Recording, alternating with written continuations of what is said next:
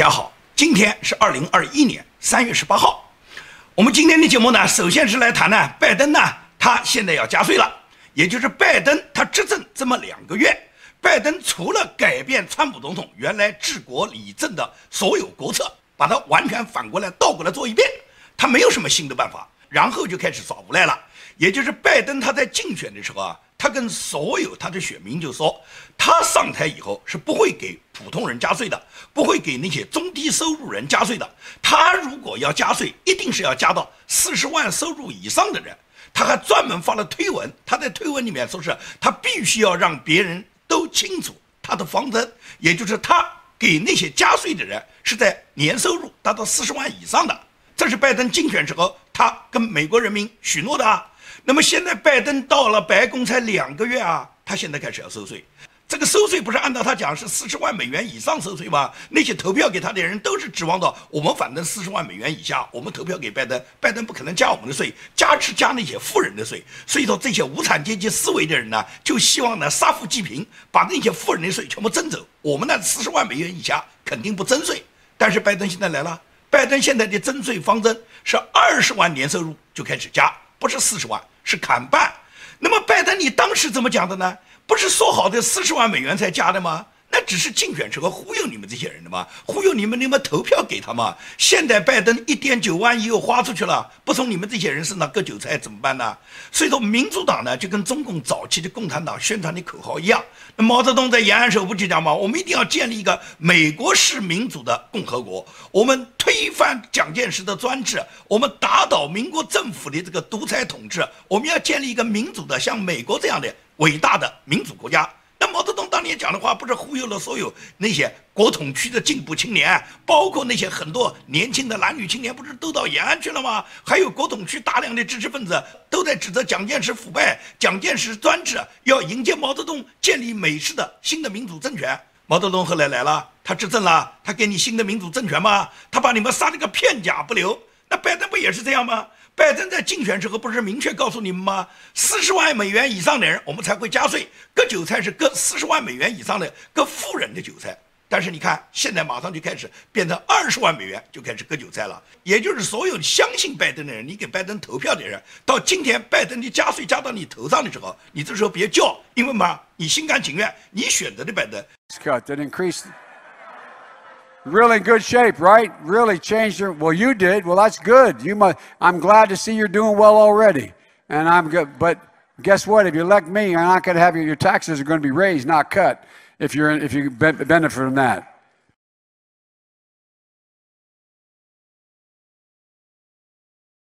你认为拜登肯定是会兑现的，拜登现在跟你兑现了，只是呢，拜登不是兑现收四十万美元以上人的税， 包括二十万美元也收。也就是美国一个中产阶层，如果是两口子都有收入的话，过二十万美元是很容易的。就是每个人年薪十万美元，在美国这种国家可以讲是很容易的。也就是这样的家庭在美国非常多。那么这些人呢，大部分呢都是支持民主党的。你们既然支持拜登，你们就要为拜登的政策买单，你们呢就要为你们自己的行为呢付出代价。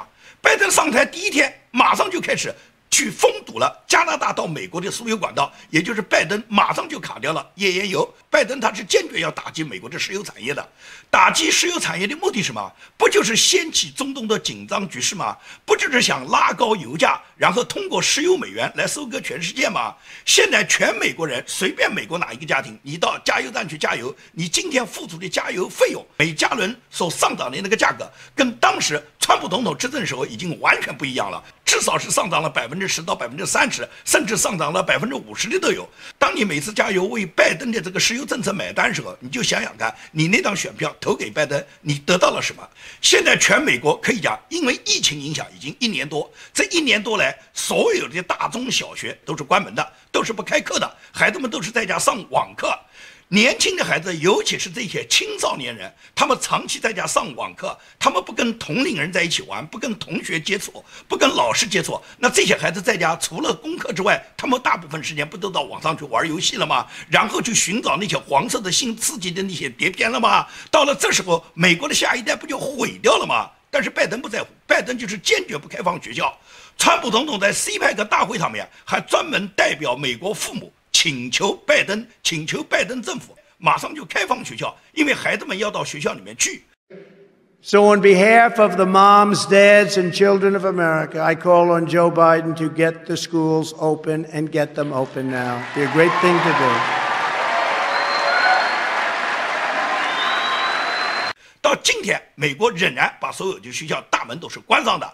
包括川普总统的国务卿蓬佩奥，蓬佩奥认识到这个问题绝对不能再拖了，所以到蓬佩奥就专门发了推文，推文上面蓬佩奥明确就说，科学向我们表明重新开放学校是安全的，但是拜登政府为什么就不听科学的呢？也就是蓬佩奥对拜登政府现在这种做法，他感觉十分不理解啊，也就是这个疫情已经过去一年多了。而且很多州开放的学校，比方像佛州，佛州的学校人家是开放的，但是人家有那么高的感染吗？人家的学校里面造成过不安全吗？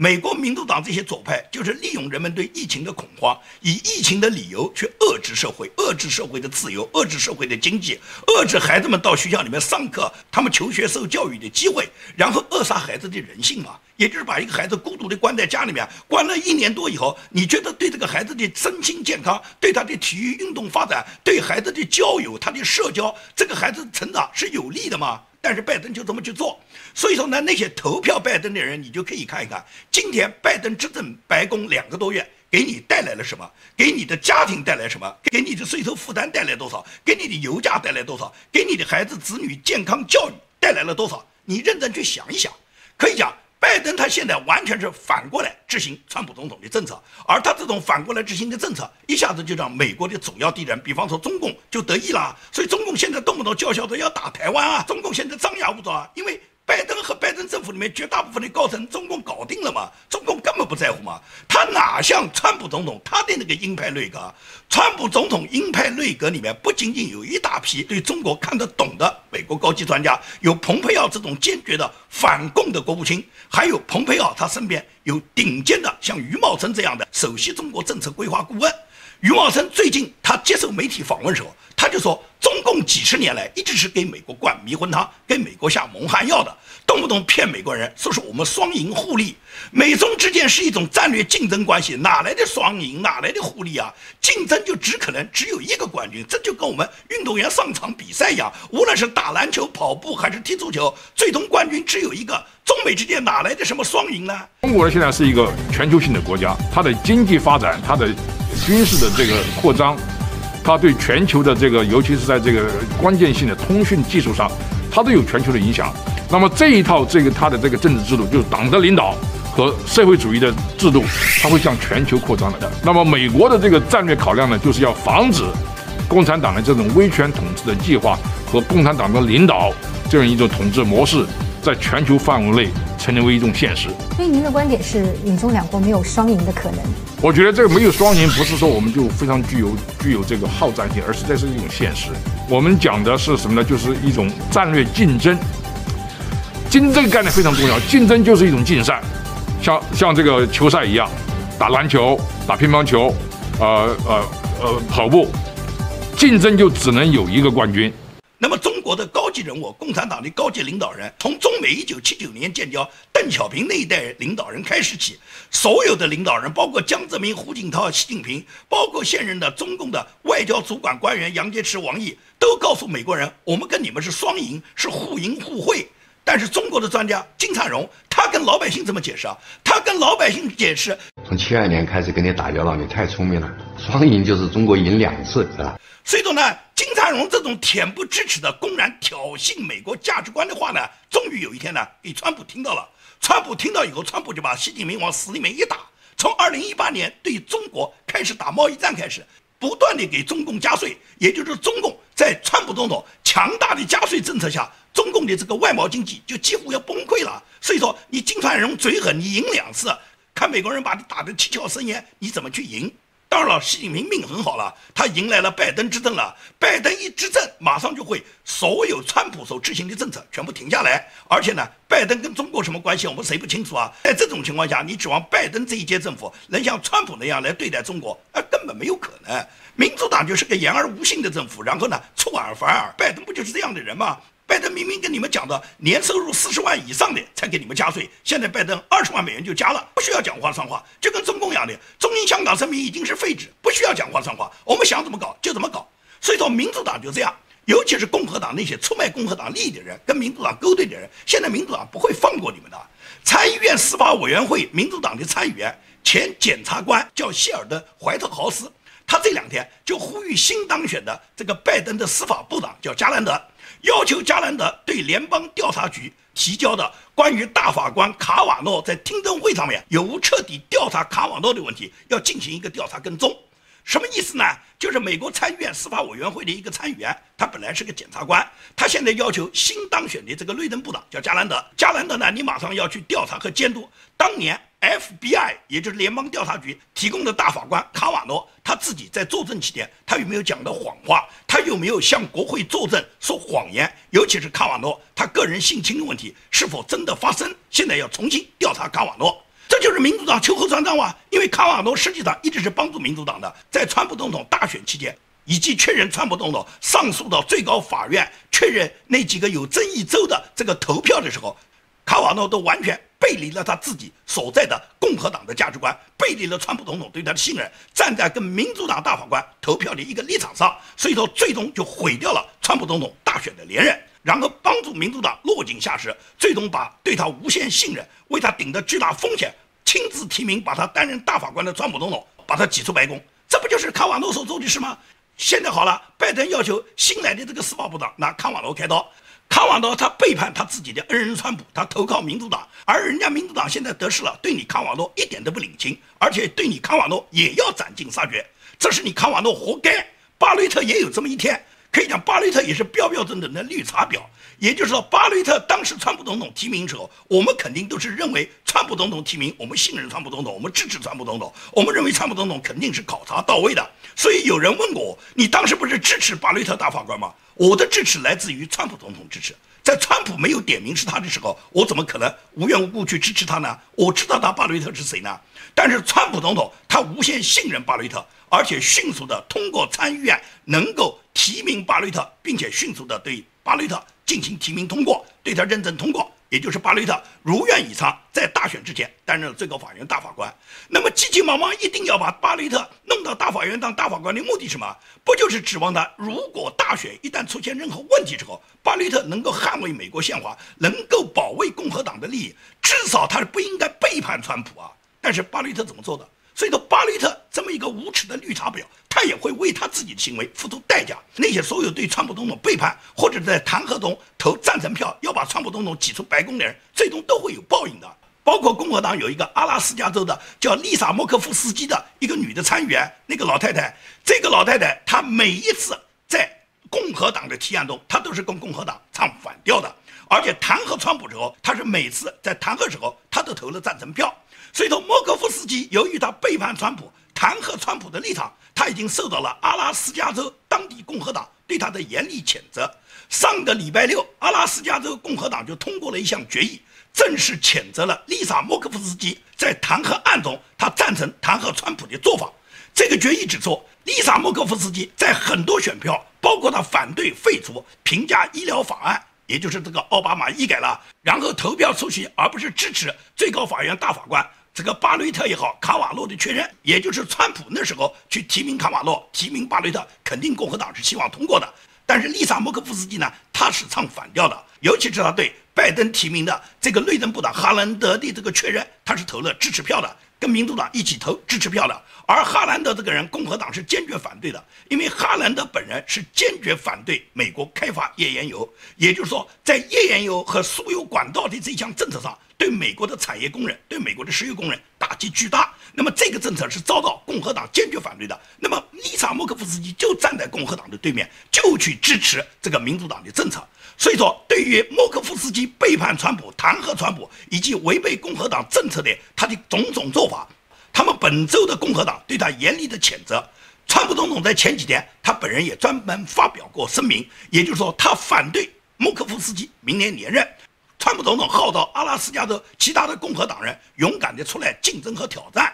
川普总统就说莫科夫斯基很糟糕的代表他的州，甚至要代表他的国家。我不知道他的反对人在哪里，但是我知道我会在那里。也就是说，当莫科夫斯基竞争竞选之后，川普总统会亲自飞到阿拉斯加州去支持那个挑战莫科夫斯基的其他的参议员的候选人。也就是说，川普总统会支持把莫科夫斯基把他清除出参议院。这就是莫科夫斯基，他要为他自己弹劾川普付出他自己的代价。所有那些在弹劾案中。那些试图弹劾川普、把川普挤出白宫的所有的背叛共和党政策的那十个众议员和七个参议员，他们将在下一次选举中，他们都会被美国人民唾弃。这是已经我们看得到的政治形势。很多人很不理解啊，为什么你看这个共和党出卖共和党利益、叛变共和党的人那么多？为什么民主党那个左派？他这个叛变就很少呢。民主党在执行他自己的政策，哪怕明显是违规的政策、违法的政策，包括对川普总统弹劾这种对离任总统弹劾明显是违宪的案件，为什么民主党所有的议员没有一个人背叛，都支持？明知道这个案子不对也支持，而共和党总是有叛变共和党的人，包括共和党那十个投票支持弹劾川普的国会众议员。包括七个投票支持弹劾川普的参议员，加上共和党还有很多大佬，包括建制派大佬里面为首的小布什家族啊、麦康奈尔啊、罗姆尼啊，包括切尼啊这一系列的共和党里面的很多人，他们最终都会背叛共和党的利益，去支持民主党的政策。为什么会是这样呢？说句真话，这个人啊，这是一个人的一个自然倾向，也就是每一个人他的左倾的情绪啊。会大于右倾的情绪，也就是左派呢，他往往是强调社会主义，社会主义就是不劳而获嘛，就是杀富济贫嘛，就是把别人东西拿来给自己用，也就是自己和别人有差距，他不是想方设法通过自己的努力，通过自己的智慧去缩小这个差距，而是什么让富人们或者让那些有智慧的人，他们获得的劳动成果拿过来跟我平分，这就是左派的思维。因此呢，这个左右两分啊，这个左右两种情绪啊，绝大部分人。左派的情绪是战胜右派的情绪的，包括很多过去坚定的支持反共的那些带着保守主义价值的很多人，包括很多海外流亡的华人嘛，他们过去都是那种积极的要求推翻中共、要求坚持保守主义价值观的人。为什么现在很多人都转向左倾呢？这个实际上是一种情绪，是一种左派情节。有一个词就叫奥沙利文法则。什么叫奥沙利文法则？它这个意思就是，任何不是明显右翼的组织或者企业，随着时间的推移，都会变成左翼。这个法则是以英国一个知名的记者叫约翰·奥利沙文的名字来命名的。这个人呢，是前英国首相撒切尔夫人的亲信。也就是按照奥利沙文的法则，右派呢具有先天的劣势，所以说右派必须要付出比左派更大更多的努力，右派才能赢。而我们现在看到，右派的努力是远远少于左派，而左派的努力很大嘛。所以说，民主党他就不断的能够争取很多共和党人的反叛，而民主党人在他们制定的各种法则上，跟他们唱对台戏，最终反水的，从左派反水到右派的人数，我们看到的是非常非常少的。最高法院大法官九个大法官，只有三个是自由派大法官，六个都是保守派大法官。但是为什么在审理美国大选的这个案件上，最终出现了七比二的这个比分，也就是绝大部分保守派的法官都倒戈到自由派大法官那里呢？这就是明显的奥沙利文法则，也就是右派反叛的情绪是远远大于左派的。所以说，这个我们就不难解释为什么有那么多人出卖川普。为什么共和党里面出现那么多反对川普、反对川普主义、反对美国再次伟大、反对美国传统的保守价值观呢？这个丽莎·莫科夫斯基和缅因州的一个女的参议员叫苏珊·克林斯，这两个老女人，她们每一次都站在共和党的对立面，她们始终是反对的共和党的政策，但是他们代表着共和党选民的利益，这也就是违背了他自己选民所寄托他这个参议员应当执行选民的意志的。但是美国这种事情在共和党的议员身上屡屡发生啊，好就好在共和党出了川普，也就是川普现在就是定海神针。自从川普总统离开白宫以后，那么川普在共和党里面的领袖的领导地位就更加加强了。所有共和党的人在川普身上看到了自己的希望，所以说现在共和党绝大部分的大佬们都自动的向川普靠拢。他们知道，如果是背离川普。最终他们会被选民所唾弃。这就是共和党现在在经历了去年大选以后，共和党现在比过去变得团结了，变得比过去有战斗力了。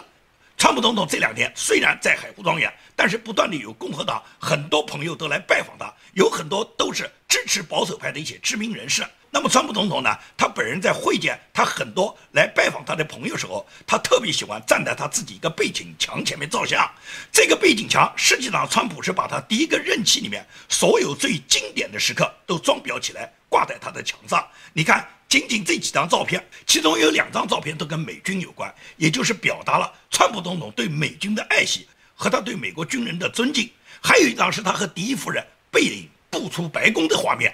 那么最重要的两个客人的画面，他一个是放了英国女王的画面，还有一张居然是在板门店和三胖见面的画面。根本就没有故宫和习近平见面的画面，也就是习近平看不到故宫的照片，他会表示深深的失望的。那么至少你从川普悬挂的这些照片来看，从外交场合上的照片，一张是女王，也就是川普作为保守主义，他是深深的尊重英国王室，尊重女王。那么至于跟三胖，可以讲这是历史性的跨越，因为美国自从韩战以后，七十年来，美国在任总统跨出板门店，跨到北韩的土地上，川普总统是唯一一人。他也是美国在任总统唯一一个在他自己任内三次跟三胖、跟朝鲜最高领导人见面的人，所以说川普总统他的历史功绩是不可磨灭的。那么，川普用他自己巨大的智慧和巨大的成就，已经征服了共和党的选民，所以说七千五百万人支持川普就是这个道理。所有背叛川普的共和党人，他们会为他自己的行为肯定要付出代价的。那么现在呢？因为拜登执政以后呢，中共就感觉到这个各个方面机会就来了，尤其是对台湾的问题，中共呢就不惜跟台湾一战。他们现在不断地试探拜登，至少是要拜登保持他的战略性忍耐，也就是拜登对中国如果武统台湾，拜登只要做到美军不参与，那么美军不参与的情况下，中共就肯定敢武力去征讨台湾。中共现在就在做舆论上的准备，包括中共的御用嘉宾。什么国宾级的国师，现在呢就不断地在中国的各大媒体上面开始对小粉红、对全世界的老百姓开始吹风。他这个吹风就说中共准备动手台湾了。他说香港有中英香港联合声明的制约，我们都不在乎。我们照样可以在香港搞国安法，什么一国两制不一国两制，我们就不作数了。我们照样就废弃了一国两制。我们对香港，我们都可以这么去干。我们对台湾怎么不能这样干？香港多少还有一点中英声明的制约，台湾啥也没有，台湾就是一个省，就是我们的。我们想什么时候收，我们什么时候就可以收。他说，无论是欧洲也好，日韩也好，谁跟你美国跑，谁跟你美国一起来背离跟中国的这个利益啊？中国的利益多大？欧洲不会跟美国跑的，韩日也不会跟美国跑的。我们中国断掉跟你日本的贸易，你日本马上就死了。所以说，他对日韩、对欧洲的分析，也就是这些人不可能跟美国跑，不可能为了台湾跟美国跑，然后跟中国翻脸。而中共开始对台湾进行武力收复的时候，美军是不可能参战的。他的分析就是，拜登这个人只是玩冷战，不可能玩热战。他说，当年苏联的古巴导弹危机的时候，也就是一开始也是玩冷战跟美国。但是当赫鲁晓夫看到热战即将要打响之后，马上就撤掉，因为不可能为了古巴跟你美国去热战。那么美国今年同样这样，拜登跟中共只是搞搞冷战，跟中共搞一些冷战思维的威胁。真正如果是中共统一台湾之后，要攻打台湾之后，美国是不会用热战的方式来参与的。其实他就一个想法，就是跟你做交易。而且盯着你那一万二千亿美元呢，你你来帮我这么做这个公共设施，然后做个基金，发发数字货币都可以，咱们到最后做交易呗，那我得利益最大化。所以特朗普张牙舞爪，其实不是真的，不是真的要热战，那假的热战是要做生意，他也不追求冷战，他哪有意识形态的思维啊？他根本就不要不要搞这套什么人权什么，他根本不在乎的，就是做生意。所以呢，特朗普下台，使得我们失去了一次做生意来这个和平的，或者说是强势的去解决台湾的问题、解放台湾的问题。而现在拜登呢，实际上就是一个冷战派。冷战派是什么？我上次就讲的这清清楚楚。我说你看看古巴导弹危机就是冷战的结果。真到了要打热战了，那赫鲁晓夫无论如何卷着铺盖就走人，把导弹都撤回去了，哪会打仗啊？为为这么台湾美国人来打仗来，他打得赢吗？他为什么呀？他怎么动员全民啊？更何况的是，所有他的盟国不会跟他去去跑的。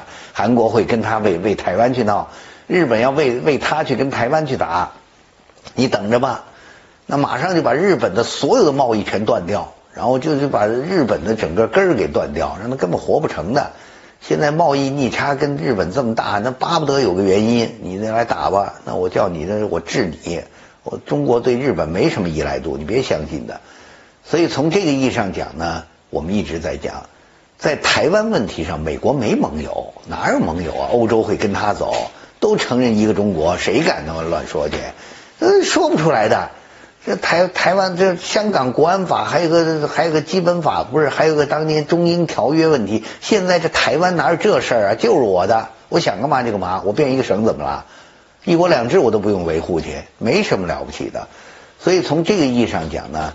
我们认为台湾问题现在到了解决的时候了，迫在眉睫了，所以大家就等着好消息吧。这个解放台湾近在咫尺。所以说他信心满满，直接按照习近平的思想在不断的推广，就说收复台湾已经近在咫尺，我们马上就可以把台湾打下来。所以你看，中共的这些御用国师。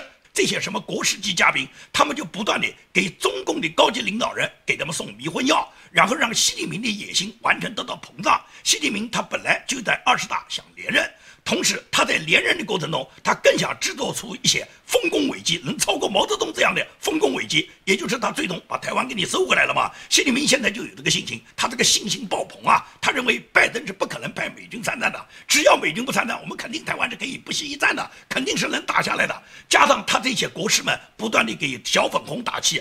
让中国的老百姓现在一直跟习近平一样，都在发疯啊，都是觉得台湾马上就打下来，马上就算是我们一个省，我们立马可以征服台湾。而美军现在是不敢打，美军也打不过我们。这是从习近平开始到中国的所有小粉红，他们都是这个思维。中国的现在年轻人，他有什么理想？他有什么志向？只知道吃喝玩乐，岁月静好。这个郭美美大家都还记得吧？郭美美当年就是在红十字会鬼混，然后诈骗。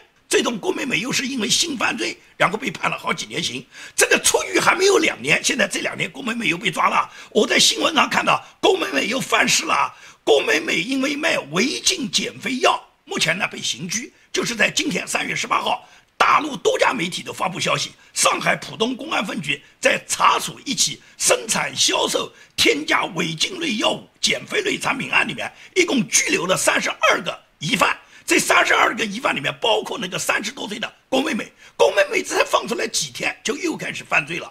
这个犯罪啊，从犯罪心理学上讲是有瘾的。也就是犯过一次，他就会犯第二次。像郭美美这样的人，除了诈骗卖淫，然后就是贩卖这种违禁药品，他不会干什么正事的。他这种人所有的富裕、所有的炫富，都来自于他收到的那是不干净的赃款，而他靠这个赃款生活，靠他这个赃款来炫耀他自己的人生，他只能是在犯罪的道路上一滑再滑，最后走得很远。这就是中国当下的年轻人嘛。郭美美的年轻人，他的世界观。就代表中国习近平洗脑的中国小粉红的世界观，这些人都是爱国的，他们的爱国就是把钓鱼岛收回来，把台湾收回来，跟美帝国主义一战，然后呢，他们自己呢被当做韭菜被共产党无尽的收割，这就是中国现在的现状。所以说，改变中国，他首先是要推翻共产党的制度，把共产党这个。残暴的政权推翻以后，把这个洗脑的制度彻底铲除以后，中国人才可以恢复他的良知。在中国，不要考虑什么远大的未来，首先是要回归人性。